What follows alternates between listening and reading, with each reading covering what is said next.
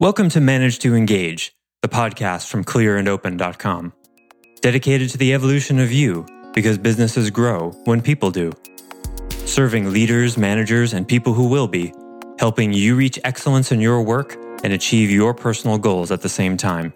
Sign up for the free course at clearandopen.com. So if you can all see the universality of the template, then you can get curious about, okay, what's my version? What's my version? What are my particular stories here? And then you can, when you can see your cycle, you can not be your cycle and you can create something else. Hi, it's Joseph, and thanks for tuning in to Manage to Engage, the podcast from clearandopen.com. In the last episode, I shared my theory on the cycle of disengagement. Today, we're going to go over the unique ways disengagement manifests in our lives and how we can start creating a new, more productive dynamic to disrupt that cycle. I offer weekly member webcasts, online courses, and mentorship at clearandopen.com because it's my truth that, with the right tools, anyone can eliminate the people, money, and time problems holding them back in business. And I share parts of these webcasts and courses on this show because I want to help you too. If you're enjoying the show and learning from it, I'd love your feedback. If you're listening to the show on an Apple device, all you have to do is open the podcast app, view the full description of the episode, and click the link to leave a rating and review for the show. Thanks so much for listening. Let's start the show. Everyone's got one version or another of that cycle. The variations are what they think about the man, whether it's even a man or not. You know, what they think work is. In what way does work suck, right? Because everybody's got the work sucks thing. But in what way does it suck? What does it mean that it sucks? How do you deal with the fact that it sucks? You know, that's where the variation is. And then the variations will be, in what way do you disengage?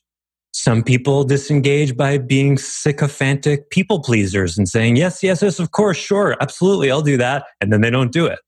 Other people question everything their boss says. They don't do the opposite of people pleasing. It's the same thing, really. You see, just different flavors. And then the boss will have variations of supervision, micromanaging, stepping away and complaining to their spouse when they get home. You know, never giving anything up. Different versions. But the template is the same. So if you can all see the universality of the template, then you can get curious about, okay, what's my version? What's my version? What are my particular stories here? And then you can, when you can see your cycle, you can not be your cycle and you can create something else.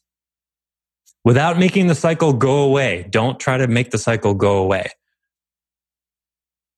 It's sort of like, think of it in terms of buying a second car and you're just going to park that first one you had kind of over on the lawn. Just don't drive it as much. But don't get rid of it. That's too much work. Something else, Sam? I was just going to ask you why to not get rid of it. It's a great question. It's sort of like, have you ever heard people talk about in political activism, rather than being against something, be for something? It's the same principle. When you're against something, resistance persists. It has a tendency to hold things in place. And generally with something like this, when we're talking about internal psychodynamics like this, if you try to make them go away, they just double down.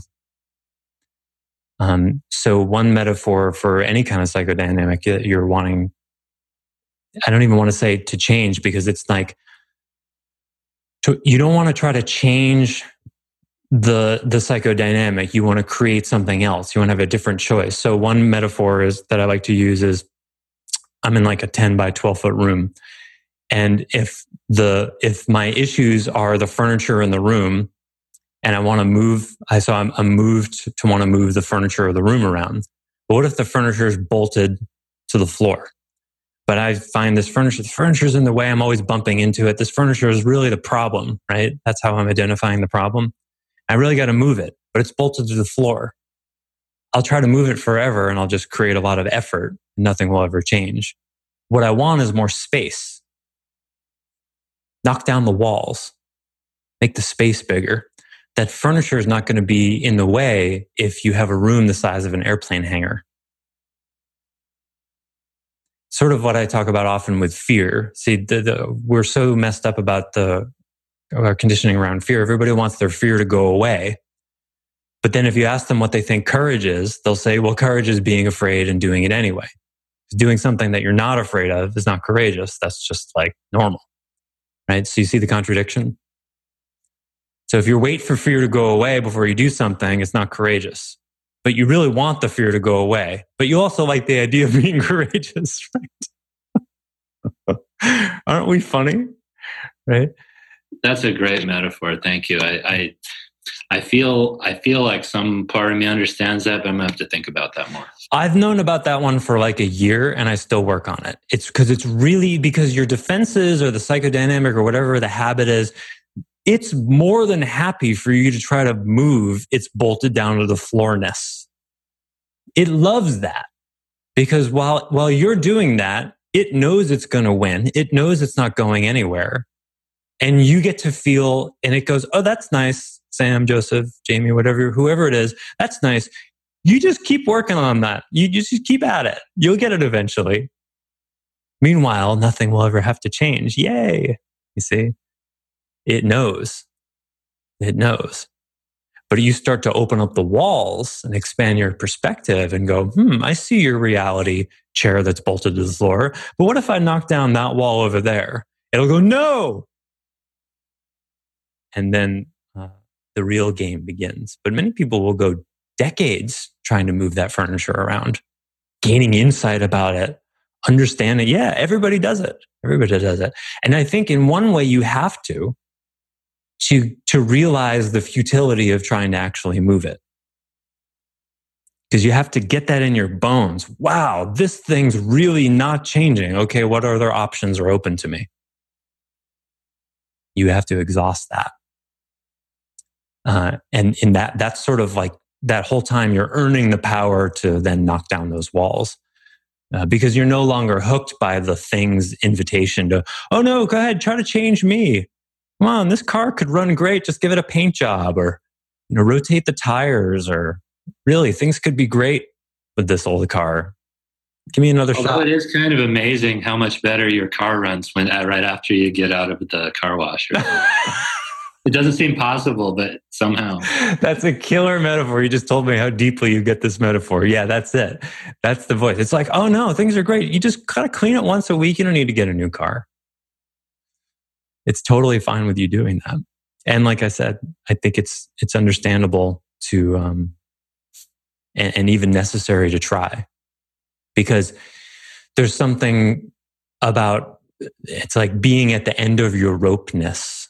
There's a quality there that musters a focus and an effort in personal change that you just have to earn. There's no other way to do it. Or so it seems. All right, let's connect some dots then.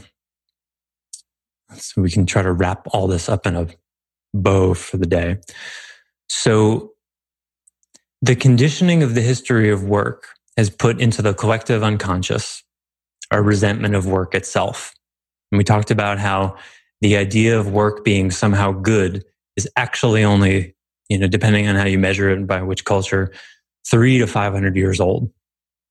For the rest of civilization, work has been literally tantamount to torture, in Latin named after the Roman torture device, tripalium, which was like a cross only with 3 sticks instead of 2. That's where the word work in most Latin languages comes from. So we're conditioned to resent work. If we're conditioned to resent work, we automatically are going to resent the boss who's giving it to us, the teacher who's giving it to us, the parent who's giving it to us. And we're going to take in at the same time all of the precognitive conditionings around work. Before we can think clearly, we're going to be feeling what our parents feel about work. And what do they feel about work? Well, the vast majority of the time, they feel like they're working for the man too. Any of you remember being at the dinner table and hearing one or both of your parents complain about their boss? Remember that? Do you remember your earliest memories of like when your parents talked about work, what you pictured. I remember that. And then like you later found out and you're like, and I just had this like vague picture of like my father was at a desk with a computer, and that was about it. And there was real things spinning because he was a computer programmer back in the early, late 60s. What he did, I don't know, just type stuff on a green screen. Then his boss would come in every once in a while and harass him, make him mad, and leave. And it would make some copies, take phone messages, type more things. And like, that was it. But the feeling of like, in terms of the content of the logistics of the job, there's almost no detail to it. But when I feel the feeling of it, of my memory of it then, it was like a water torture, like a slow, boring, like watching paint dry, always being kind of hungry. Feel into that. Like the way your parents related to work, what did it feel like for them? Forget what they did. What was their feeling experience? Because that's the thing that went into you first. Before you got that they were a cop, a school teacher, a entrepreneur, before you got what they actually did for years, almost a decade probably, it was just the feeling of their feeling related to work before you could even understand what they did. And that's in you.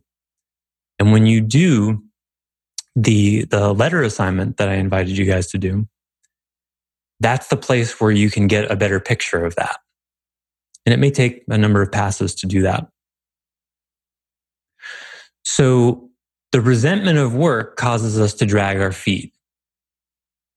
This is called disengagement.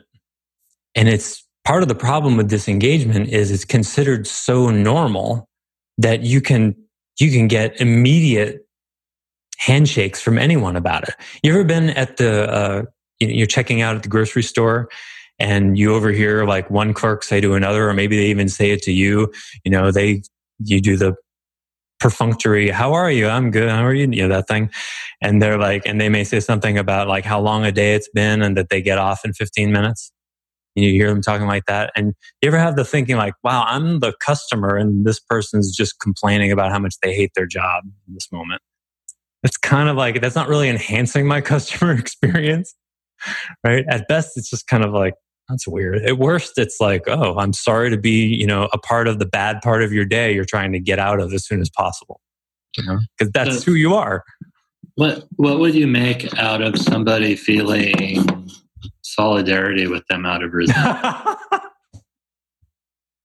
I know that's crazy, and that's why I'm asking. Is I'm not sure that that's normal, but that's what happens to me. Well, it's totally normal. I would say it's normal, but not the healthiest expression of a positive relationship to work. And I would say it's human to empathize, right? I mean, there's so many different things that can happen there. Sure, compassion, empathy. But then ask yourself about the appropriateness, right? You're not their friend. You're the customer, right? When they're having beers 3 hours later with their friends, they can bitch about work. But it's not, I mean, just think of how would their boss feel if they knew in that moment they were complaining to a customer about wanting to stop working to their customer. During the 30 seconds where they have time to talk to the customer, the only 30 seconds, they're going to fill 50% of that with the message, I want to go home.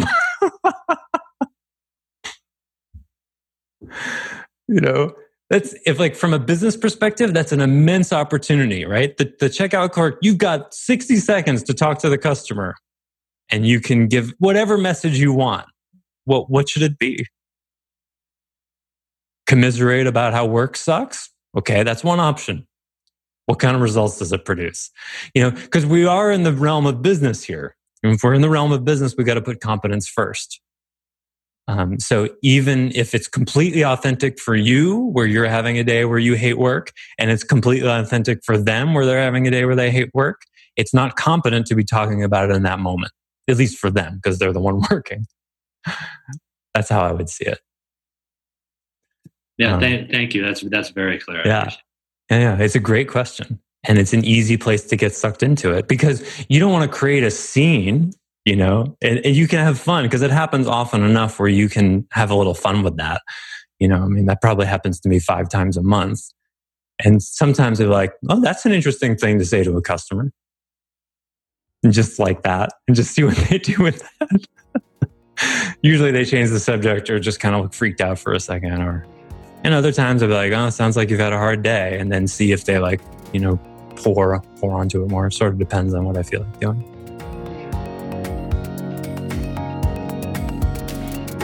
Thanks for listening to Manage to Engage, the Clear and Open podcast. Join us next week when you'll be a little bit closer to who you're destined to be. Until then, know that Clear and Open is dedicated to the evolution of you, because businesses grow when people do. If you want to help the show grow, I'd appreciate you leaving a rating and review on iTunes. All you have to do is open the Apple Podcasts app, view the full description of the episode, and click the link to leave a rating and review. Or you can go to clearandopen.com/review, and it will bring you to the right place. If you're looking for more support on your journey, head over to clearandopen.com for even more tools, articles, and free resources. Thanks so much for listening. Bye for now.